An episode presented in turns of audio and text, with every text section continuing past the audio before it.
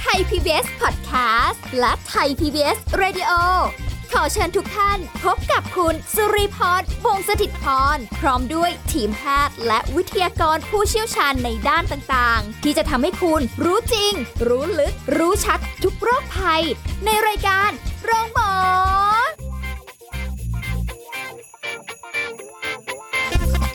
วัสดีค่ะคุณผู้ฟังค่ะขอต้อนรับเข้าสู่รายการโรงหมอค่ะ ได้เวลาแล้วนะคะที่เราจะมาเติมสาระความรู้ดีๆ กับเรื่องของการดูแลสุขภาพโรคภัยไข้เจ็บต่างๆนะคะ กับรายการโรงหมอของเราค่ะในทุกๆวันที่เราจะได้นำสาระเหล่านี้มาพูดคุยเล่าสู่กันฟังนะคะ แล้วก็รวมไปถึงสิ่งที่คุณผู้ฟังสามารถนำไปใช้ในการดูแลสุขภาพตัวเองได้ค่ะ เหมือนเช่นเคยค่ะสุรีพรทำหน้าที่นะคะ แล้วก็วันนี้ไม่ได้มาคนเดียว เรายังเชิญวิทยากรมาร่วมพูดคุยในรายการด้วย แต่ว่าวันนี้เราจะคุยกันถึงเรื่องของโรคชิคุนกุนยาโรคจากยุงลายที่เราก็ยังคงต้องระวังเรื่องนี้อยู่ เราจะคุยกับผู้ช่วยศาสตราจารย์ ดรแพทย์หญิง วัชรีอรุณสดใส จากภาควิชากุมารเวชศาสตร์แขนร้อน คณะเวชศาสตร์แขนร้อน มหาวิทยาลัยมหิดลค่ะ สวัสดีค่ะ คุณหมอวัชรีค่ะ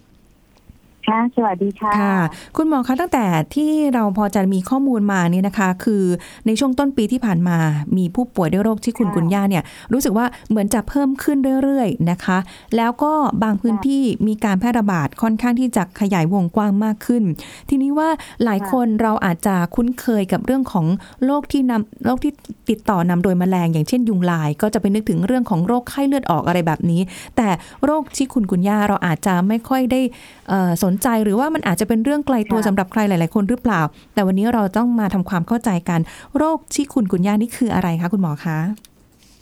อ๋อโรคที่คุณคุณย่านี่เป็นโรคเก่านะคะ แต่ว่ามันอุบัติใหม่ทีนี้เราจะไม่คุ้นกับโรคนี้ค่ะบางคนจะเอ่อได้ยินโรคนี้ในนามของโรคไข้ปวดข้อยุงลายอืมค่ะ แต่จริงๆแล้วมันเป็นโรคที่มีมาประมาณสักหกสิบกว่าปีแล้ว เพราะเริ่มค่ะต้น เรารู้จักมันแรกๆเลยนี่คือช่วงประมาณปีพพศ 2495 นะคะแต่ว่าตอนนั้นเนี่ยมันไม่ได้มาระบาดที่เมืองไทย แต่ว่าค่ะช่วงนั้นเนี่ยวินิจฉัยครั้งแรกแถวแอฟริกาใต้อะค่ะอ๋อก็คือแถวประเทศเอ่อประเทศแทนซาเนียค่ะแต่ทีนี้มันเป็นไวรัสเหมือนกันนำโดยยุงลายเหมือนกันกับไข้เลือดออกค่ะนะทีนี้เอิ่มอะ ถ้าภาษาที่คุณคุณย่าคนจะเอ๊ะมันมันไม่ใช่ภาษาไทยนะเรื่องอะไรนะ คือค่ะภาษาอะไรนะอืมอย่างนี้ใช่ไหมคะค่ะมันก็ไม่ใช่ภาษาญี่ปุ่น ภาษาเกาหลีภาษาอะไรนะคะแต่มันเป็นภาษาของแอฟริกาก็คือเขาเรียกภาษาของชนเผ่าอ่ามากอนดีค่ะอ่าทางแอฟริกาใต้ค่ะอ๋อคำแปลตรงๆเลยเนี่ยคือแปลว่า เอ่อเขาเรียกว่าอะไรตัวโค้งงอค่ะค่ะจริงๆก็คือเวลาคนเป็นเนี่ยเขาจะปวดจนต้องก้มตัวงอระหว่างเดินนะคะก็เลยเป็นที่มาของโรคนี้อ๋อที่ค่ะที่บอกว่าประมาณนั้นเป็นโรคไข้ปวดข้อยุงลายก็คือจากยุงลายใช่แล้วก็ปวดข้อจนเราแบบงอตัวระหว่างเดินปวดจนโอ้ใช่ปวดมากอะค่ะค่ะปวดมากจนแบบเดินไม่ได้ต้องก้มตัวงอเวลาเดินอะไรแบบนี้ค่ะค่ะเขาก็เลยเป็นที่มาของชื่อโรคว่าชื่อคุณกุนย่าอืมซึ่งก็เหมือน เหมือนกับแบบอย่างโรคไข้เลือดออกที่เราจะไม่รู้ว่ายุงตัวไหนเป็นค่ะเป็นพาหะแน่ๆเพราะเราไม่มันไม่มีสัญลักษณ์บอก แต่ว่ายุงลายนี่แหละใช่ไหมคะอ๋อแค่แค่คือยุงลายค่ะเราสังเกตง่ายๆนะคะ ยุงลายเนี่ยคือตัวขากับตัวตัวตัวตรงท้องมันนะคะค่ะจะเป็นลายอ่าพาดขาวๆอ๋อขามันก็จะลายขาวๆพาดไปเป็นปล้องๆก็เนี่ยมันจะเห็นง่ายเลยว่าอันเนี้ยยุงลายอืมค่ะทีนี้แต่จริงๆแล้วเนี่ย ยุงลายมันก็จะมีสองประเภทนะคะ ยุงลายบ้านค่ะอันนี้เราเห็นได้ทั่วไปตามบ้านอ่าอีกอันหนึงคือยุงลายสวนหรือที่เอ่อถ้าภาษาท้องถิ่นเขาจะเรียกยุงลายเสือ ค่ะโอ้โหนะยุงลายเสือหรือยุงลายสวนเนี่ยเป็นตัวโตกว่ายุงลายค่ะบ้านอืมแล้วก็มักจะอยู่ตามสวนค่ะนะตามสวนหรือตามอ่าที่มีต้นไม้ขึ้นหนาแน่นนะคะอย่างทางทางแถบภาคใต้ก็จะเป็นแถวพวกสวนยางพาราอะไรอย่างเงี้ยค่ะ ค่ะอ๋อ ประมาณนั้นค่ะ งั้นแสดงว่าในการระบาดของโรคที่คุณคุณญาติเนี่ยจะเป็นในทางด้านของแบบชาวสวน หรือว่าพื้นที่ที่แบบ อาจจะมีต้นไม้เยอะๆอะไรอย่างนี้หรือเปล่าคะใช่ค่ะใช่อ๋อแต่ก็คือจริงๆ ถ้าในเมืองไทยอะค่ะ เริ่มต้นเลยเนี่ยอ่ามันจริงๆมันมาระบาดมาต้องนานแล้วเหมือนกันนะคะตั้งแต่ปีประมาณสักหกสิบปีที่แล้วค่ะหกสิบกว่าปีที่แล้วค่ะที่เริ่มมาเมืองไทย แต่ว่าตอนนั้นเนี่ยก็ยังไม่เยอะ มีเป็นจังหวัดจังหวัดอะไรอย่างเงี้ยค่ะค่ะ ที่จะมีเป็นกลุ่มก้อนขึ้นมา แล้วก็เงียบหายไปเอ่อล่าสุดก็ประมาณสัก2,538แล้วก็หายไปอีกค่ะแล้วก็มาอีกทีก็2,551อะไรอย่างเงี้ยค่ะค่ะไอตอน2,551เนี่ยค่ะเยอะมากผู้ป่วยจำนวนมากเป็นหมื่นราย ตอนนั้นเนี่ยคือมาจากทางใต้อะค่ะ เพราะว่ามันมาจากทางประเทศอินเดียแล้วก็ ลงมาทางแถบทางมาเลเซีย แล้วก็ขึ้นย้อนกลับมาทางใต้ภาคใต้ของเราค่ะก็คือผ่านมาเพราะว่ามันมียุงลายสวนค่ะอ่าก็จะมียางพาราสวนยางพาราแถบทางใต้นราธิวาสปัตตานีสงขลาอะไรเงี้ยนะคะยะลาแล้วก็ค่อยๆขึ้นมาตาม15จังหวัดภาคใต้ค่ะตอนนั้นก็เลยระบาดหนักประมาณสักสิบกว่าปีที่แล้วอะไรเงี้ยโอ้แล้วก็มาปีที่ต้นปีที่ผ่านมาค่ะค่ะ เขาก็มาอีกรอบคราวนี้เขามาทางแถบตราดโอ้ จังหวัดตราดค่ะอ่าเพราะว่าก็อาจจะเป็นเนื่องจากมีส่วนเยอะเหมือนกันอย่างเงี้ยค่ะ ค่ะอืมอ่าก็จะมีระบาดเยอะขึ้น แสดงว่าโซนทางภาคใต้พังตะวันออกค่อนมาทางใต้หน่อยหนึ่งนี้ก็เอ่อต้องต้องระวังโรคนี้หน่อยเกี่ยวกับยุงลายใช่เพราะว่าตัวมันใหญ่กว่าด้วย แล้วก็จำได้ว่าเวลาที่เจอยุงที่มันแบบยุงลายตัวใหญ่ๆอะค่ะ คุณหมอจะรู้สึกว่าค่ะมันก็พยายามที่จะอยู่กับเรานะ ไม่ยอมไปไหนเลยคือจะปัดจะอะไรก็แล้วแต่มันกัดเจ็บ โอ้โห ใช่ มันกัดเจ็บด้วยค่ะ ใช่ค่ะ ก็คือจะสังเกตว่าอย่างอย่างทางตราดที่เขามีค่ะ เพราะว่าอ่าแถวนั้นก็จะมีอาชีพทำสวนยางเหมือนกันใช่ไหมคะอืมโดยเฉพาะเอ่อเกาะช้างตอนนี้ค่ะที่เขามีระบาดช่วงต้นปีที่ผ่านมาเนี่ย เพราะว่าค่ะเขาก็จะมีอาชีพทางนี้ แล้วก็โรคนี้มันไม่เหมือนตัวไข้เลือดออกนิดนึงตรงที่ว่าถ้าเป็นไข้เลือดออกเนี่ยค่ะ มักจะเจอเยอะๆในกลุ่มอ่าอายุน้อยนะคะค่ะ หรือว่ามาจากผู้ใหญ่ก็อายุน้อย แต่ว่าพอที่คุณคุณย่าเนี่ย เป็นได้แทบทุกอายุเลยอะค่ะโอ้โหก็เลยไม่แบบอ่าเวลาจะเป็นระบาดขึ้นมาก็ก็ระบาดเยอะขึ้น แล้ค่ะวเมื่อก่อนก็ใช้แค่ยุงลายบ้าน มันก็จะระบาดในกลุ่มน้อยๆเหรอไหมคะตค่ะอนที่เมื่อตั้งที่สิบสามสิบปีก่อน ก็จะอืมระบาดเป็นจังหวัดจังหวัดเพราะมันเป็นยุงลายบ้านค่ะทีนี้มันเริ่มมาใช้ยุงลายสวนเป็นพาหะ มันก็เลยระบาดง่ายขึ้นอะไรอย่างอืเงี้ยค่ะมแสดงว่าก็ต้องแยกประเภทของยุงลายออกไป ถ้าสมมติโดนยุงลายบ้านกัด ก็อะอนุมานว่าไข้เลือดออก แต่ถ้าเป็นยุงลายสวนตัวใหญ่ขึ้นมาหน่อยยุงลายบ้าน ค่ะยุงลายบ้านก็นำนำตัวที่คุณคุณย่าเหมืออ๋อนกันนะคะ ได้เหมือนกันใช่ไหมคะค่ะอืมได้เหมือนกันค่ะ เพราะว่าที่คุณคุณย่าเนี่ยใช้ทั้งยุงลายบ้านยุงลายสวนโอ้โหค่ะเหมาเลย เดี๋ยวนะใช่ของเมาเลยค่ะโอ้ยคือคือเขาบอกค่ะว่ามันมีสายพันธุ์ไงคะมันมีหลายอ๋อสายพันธุ์ของที่คุณคุณย่าค่ะคุก็ณหมเป็อนสายพันธุ์ทางเอเชียค่ะก็ยุงลายบ้านอืมถ้าสายพันธุ์แอฟริกาก็จะเป็นยุงลายสวอ๋อนอะไรอย่างเงี้ยค่ะแบบนี้นี่เองคุณหมอคะค่ะแล้วแบบในยุงตัวหนึ่งมันสามารถจะมีทั้งไข้เลือดออกกับชี้คุณคุณย่าอยู่ในตัวมันไหมคะ อันนี้สงสัยมากเลยมีได้ค่ะค่ะมีได้ค่ะ คือมีรายงานเหมือนกันนะคะ ที่ผู้ป่วยเนี่ยค่ะได้รับมาทั้งเชื้อไข้เลือดออกอืมแล้วก็อ่าป่วยด้วยโรคอ่าเชื้ออ่าจากไวรัสที่คุณคุณย่าเหมือนกันในคนค่ะเดียวกันโอ้แต่ว่าจะน้อยค่ะ ก็คือค่ะตามรายงานเท่าที่มีเนี่ยจะประมาณสักร้อยละศูนย์จุดหกศูนย์จุดเก้าอะไรเงี้ยก็คือไม่ถึงหนึ่งเปอร์เซ็นต์นะคะที่ค่ะจะมีเกิดได้รับมาทั้งสองเชื้อในเวลาเดียวกันอะไรเงี้โอ้ยโหนะคะช่างเป็นยุงที่โหดร้ายมากจริง ๆ นะคะคือเวลานำมันก็ไม่ไม่แบ่งแยกอะค่ะแบบอืมเอามาเอามาเถอะทั้งสองเชื้อเลยฉันรับได้อะไรแบบนี้โอ้ยแต่ยุงไม่ประมาณนั้นยุงไม่ได้เป็นอะไรนะคะ แต่ถ้ามันมากัดเราเมื่อไหร่ปล่อยเชื้อเราลงสู่เราเมื่อไหร่นี่คือแบบว่า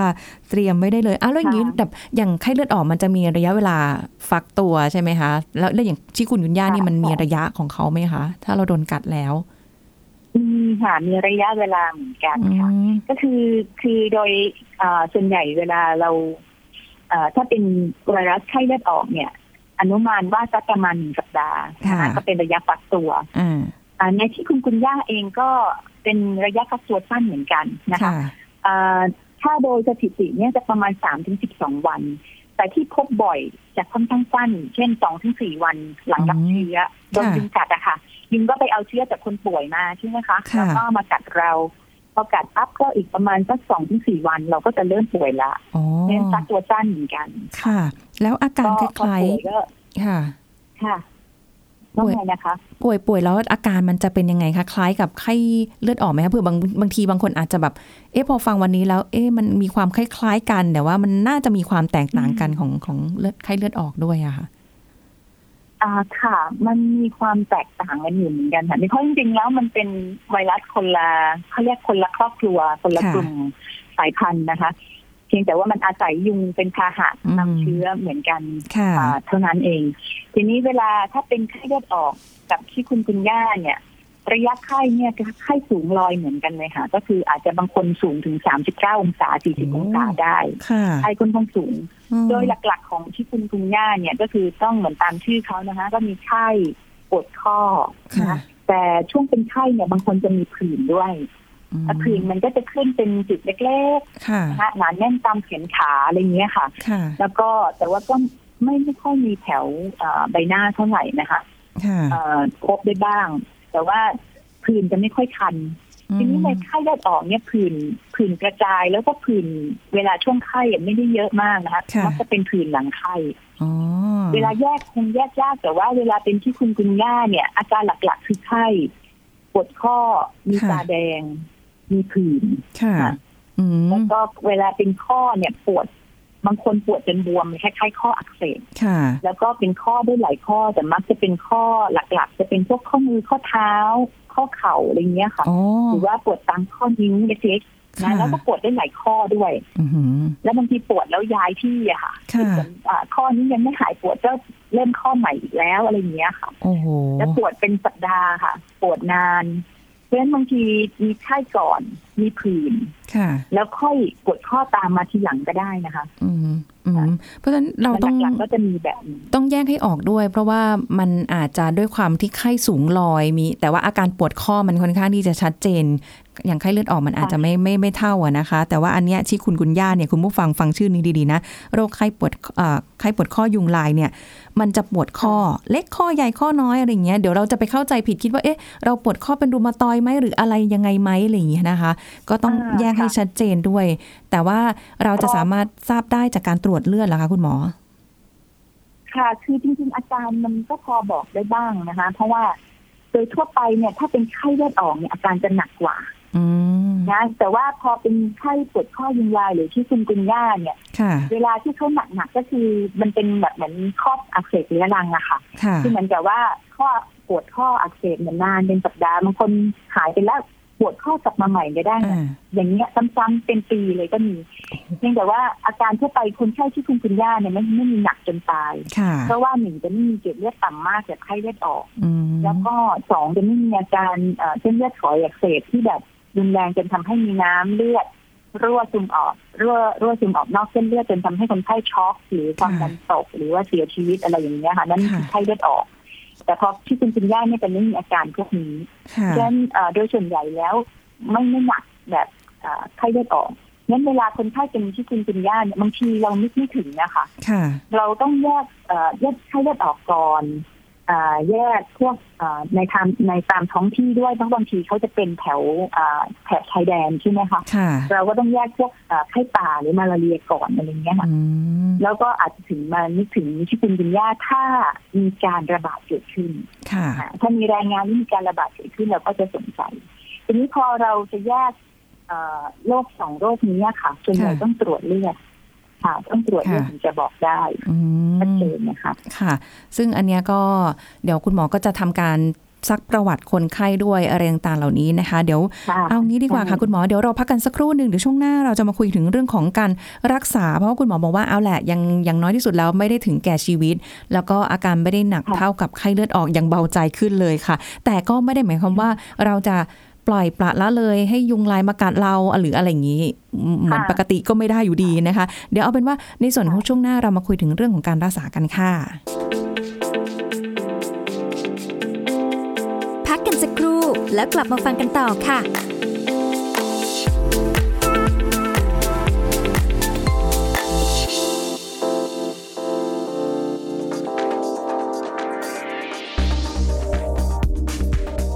ผู้ฟังครับ การป้องกันโรคไข้เลือดออกสามารถทำได้ 3 ขั้นตอนนะครับ ขั้นตอนที่ 1 การป้องกันตนเองและบุตรหลานไม่ให้ยุงกัด ซึ่งเป็นเรื่องที่ต้องทำสม่ำเสมอ เช่นสวมเสื้อแขนยาวกางเกงขายาว ทายากันยุง ติดมุ้งลวดนอนในมุ้ง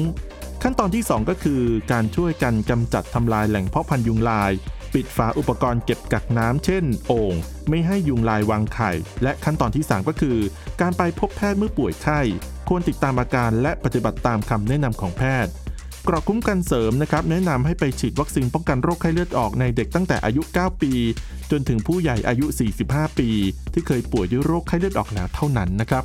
ขอขอบคุณข้อมูลจากนายแพทย์อดิศัยพัตตาตั้ง ผู้อำนวยการสถาบันสุขภาพเด็กแห่งชาติมหาราชินี กรมการแพทย์ไทย PBS ดิจิทัล Radio ออกอากาศจากองค์การกระจายเสียง และแพร่ภาพสาธารณะแห่งประเทศไทย ถนนมิภาวดีรังสิต กรุงเทพมหานคร ไทย PBS ดิจิทัล Radio วิทยุข่าวสารสาระ เพื่อสาธารณะและสังคม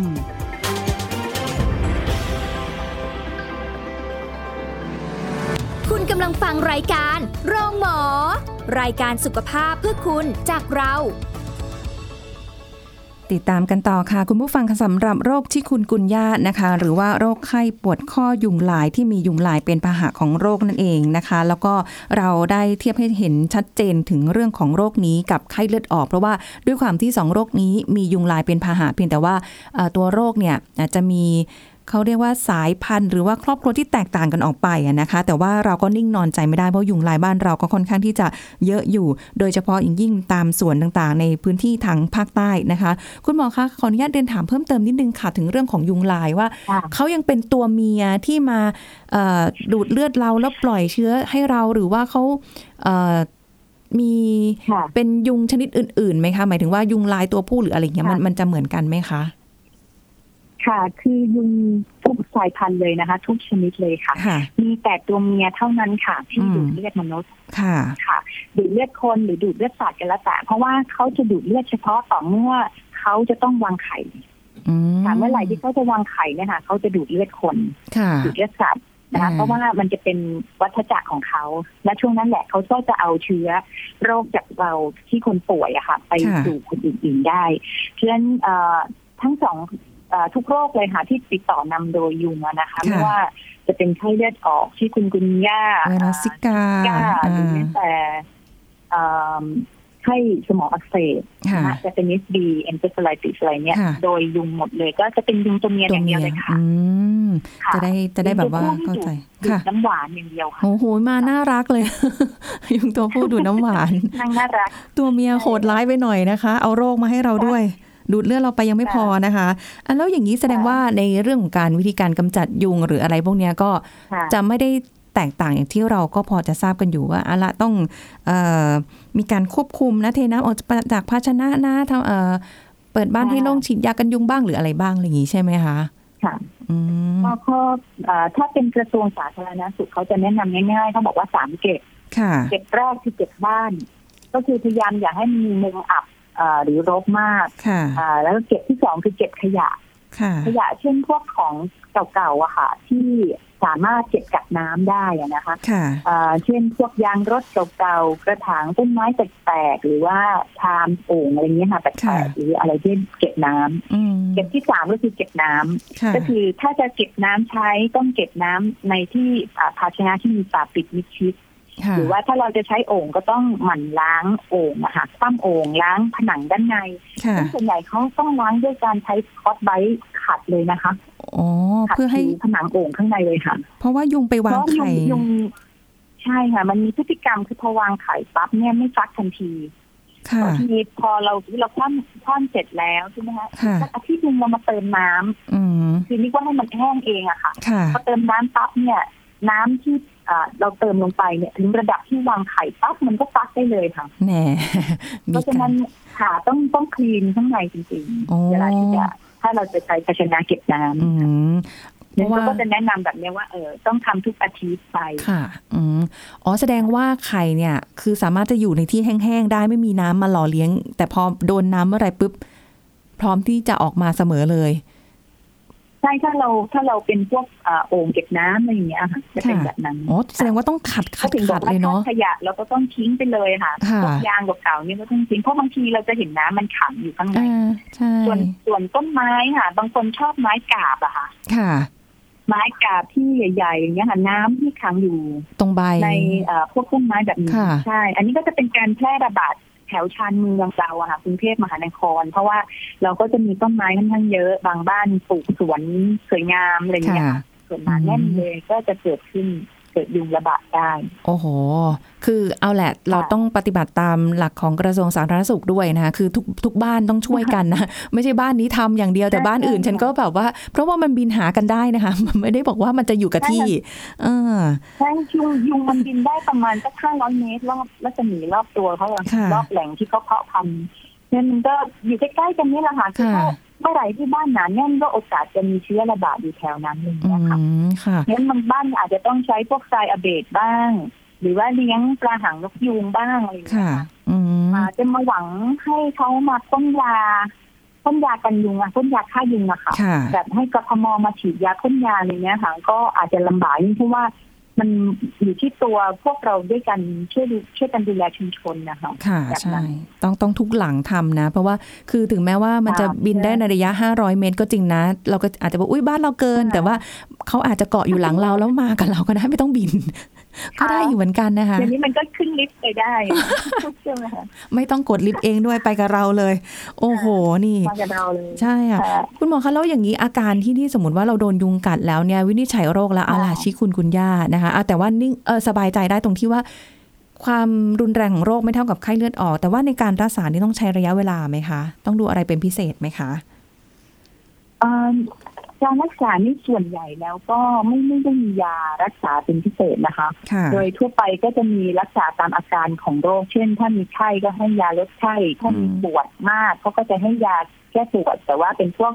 เอ่อกลุ่มต้านการอักเสบอะค่ะค่ะ ในผู้ป่วยที่มีอาการปวดข้อนะคะ แต่ว่าเขาจะห้ามทานยาบางบางอันก็คือยาแอสไพรินอ๋ออ่าเพราะว่าพวกนี้เนี่ยส่วนใหญ่มันจะทำให้เลือดออกง่ายขึ้นค่ะนะคะอ่า แล้วก็โดยเฉพาะยิ่งถ้าเกิดเป็นไข้เป็นไข้เลือดออกด้วยเนี่ยกลุ่มแอสไพรินหรืออ่าอีกอันหนึงเขาเรียก NSAIDs นะคะก็คือเป็นพวกเขาเรียก non-steroid อะค่ะ แต่ว่าค่ะเป็นกลุ่มต้านการอักเสบที่เป็นในกลุ่มเนี้ยเขาห้ามให้เพราะว่ามันจะทำให้เลือดออกง่ายขึ้นอืมนะคะเพราะว่าอย่างคนอย่างอย่างถ้าคนไข้เป็นไข้เลือดออกเนี่ยค่ะเขาก็จะมีเรื่องของเกล็ดเลือดต่ำอยู่แล้ว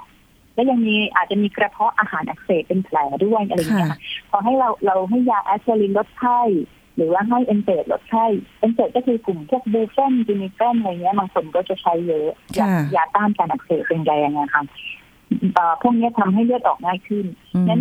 ยาพวกนี้ห้ามเด็ดขาดห้ามเด็ดขาดห้ามให้เด็ดขาดในช่วงที่มีการระบาดไม่ว่าจะเป็นไข้เลือดออกหรือชิคุนกุนยาก็ตามค่ะเราให้แค่ได้พาราซิตามอลธรรมดานะคะ หรือว่าอาจจะเป็นยาแก้ปวดข้อแรงๆ ที่คุณหมอเขาจะให้อาจจะเป็นพวกยาลดการอักเสบแบบอื่นที่ไม่ใช่ที่จะกระตุ้นให้เกิดเลือดออกง่ายนะคะค่ะแล้วก็อย่างอื่นก็จะมีพักผ่อนที่เพียงพอ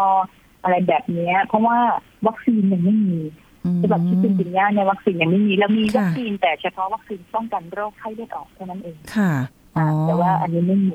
ค่ะ เพราะฉะนั้นก็เป็นไปได้ว่าทีนี้ถ้ากดถ้าเกิดว่าคนไหนที่เคยเป็นไข้เลือดออกแล้ว แต่ว่าวันหนึ่งมาเจอค่ะ ยุงที่มีเชื้อที่คุณเอ่อไวรัสตัวนี้อยู่เนี่ย ที่มาเป็นที่คุณคุณย่าได้เนี่ย ก็มีโอกาสได้เช่นเดียวกัน อืมใช่ค่ะ เพราะว่ามันเป็น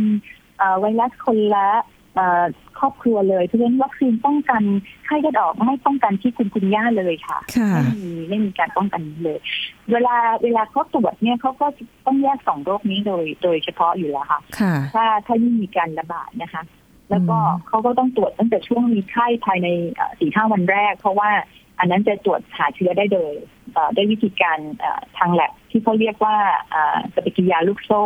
ค่ะโพลิเมเรสนะคะซึ่งอันนั้นเนี่ยเขาจะใช้เอ่อใช้เลือด แล้วก็หาตัวเชื้อเลยอืมนะคะแต่ต้องได้ได้ภายในสี่ห้าวันแรกช่วงมีไข้ค่ะเพราะหลังจากนั้นเนี่ยความไวจะลดลง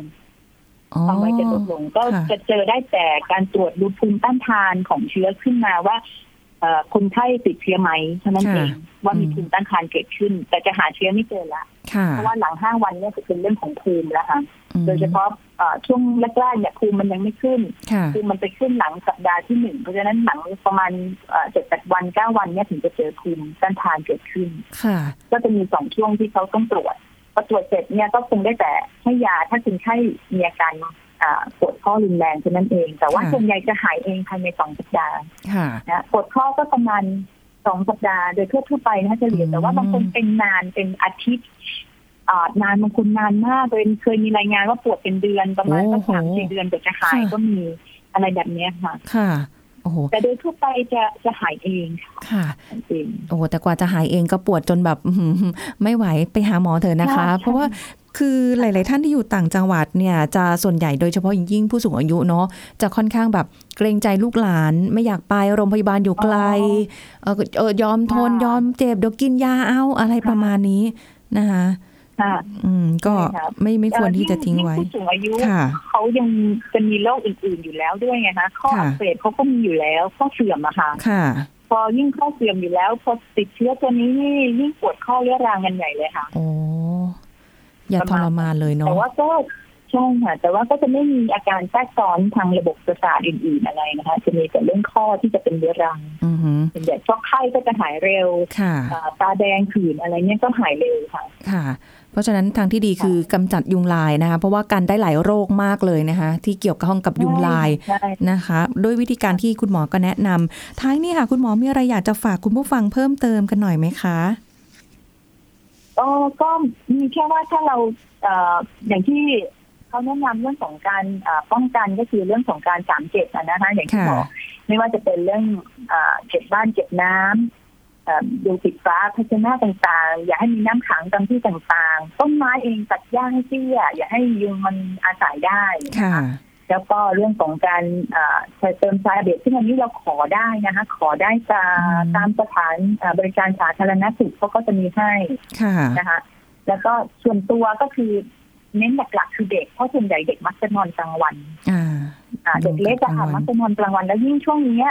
เข้าหน้าฝนแล้วค่ะพอเข้าหน้าฝนเนี่ย หลังฝนตกไปสักประมาณสองอาทิตย์อะค่ะ มาแล้วค่ะพวกไข้เลือดออกพวกเอ่อ โรคที่คุณกินย่าเนี่ยจะเริ่มมาแล้วค่ะอ่าช่วงเนี้ยเราก็ต้องระวังในเด็กซะส่วนใหญ่ เพราะว่าอืมเด็กเนี่ยดูแลป้องกันตัวเองไม่ค่อยได้ค่ะนะส่วนถ้าเป็นผู้ใหญ่เวลาที่จะต้องเข้าไปทำงาน ในบริเวณที่คิดว่ามียุงชุมๆแน่ๆค่ะ อย่างสวนยางพาราเพราะเราต้องไปกรีดยางหรืออะไรเงี้ยนะคะค่ะก็คงแนะนำได้แต่ว่าให้พยายามสวมเสื้อแขนยาวกางเกงขายาวโปรเทคตัวเองให้ดีอะไรอย่างนี้นะคะค่ะเพราะโรคนี้คงต้องอาศัยความร่วมมือของประชาชนในท้องที่อะค่ะแล้วก็เอ่อรัฐบาลร่วมๆกันค่ะนะเพราะเราทำได้ดีสำหรับโควิดนะนะคะเพราะฉะนั้นโรคนี้มันก็น่าจะทำได้ดีเหมือนกันเลยค่ะประมาณนั้นใช่ค่ะ ขอค่ะความร่วมมือกับทุกๆ คนด้วยนะคะป้องกันห่างไกลจากโรคค่ะที่เกิดจากยุงลายทุก โรคเลยทีเดียวนะคะ วันนี้ต้องขอบคุณใช่ค่ะผู้ช่วยศาสตราจารย์ดรแพทย์หญิงวัชรีอรุณสดใสค่ะ จากภาควิชากุมารเวชศาสตร์เขตร้อน คณะเวชศาสตร์เขตร้อน มหาวิทยาลัยมหิดลนะคะที่มาให้ความรู้กับรายการของเราในวันนี้ด้วยค่ะ ขอบคุณคุณหมอมากเลยค่ะ ค่ะยินดีค่ะค่ะสวัสดีค่ะค่ะเอาละค่ะคุณผู้ฟังนะคะ ได้ความรู้กันไปเรียบร้อยแล้วนะคะ ครั้งหน้าเราจะกลับมาเจอกันใหม่กับรายการโรงหมอค่ะ วันนี้หมดเวลาแล้วสุริพรลาไปก่อน สวัสดีค่ะ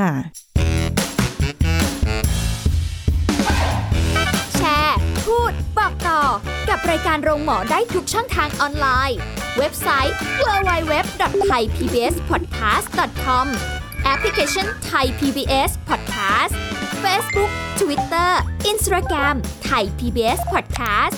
และฟังได้มากขึ้นกับพอดแคสต์โรงหมอ ที่ Apple, Google, Spotify, SoundCloud และ Podbean ทุกเรื่องทุกโรคบอกรายการโรงหมอ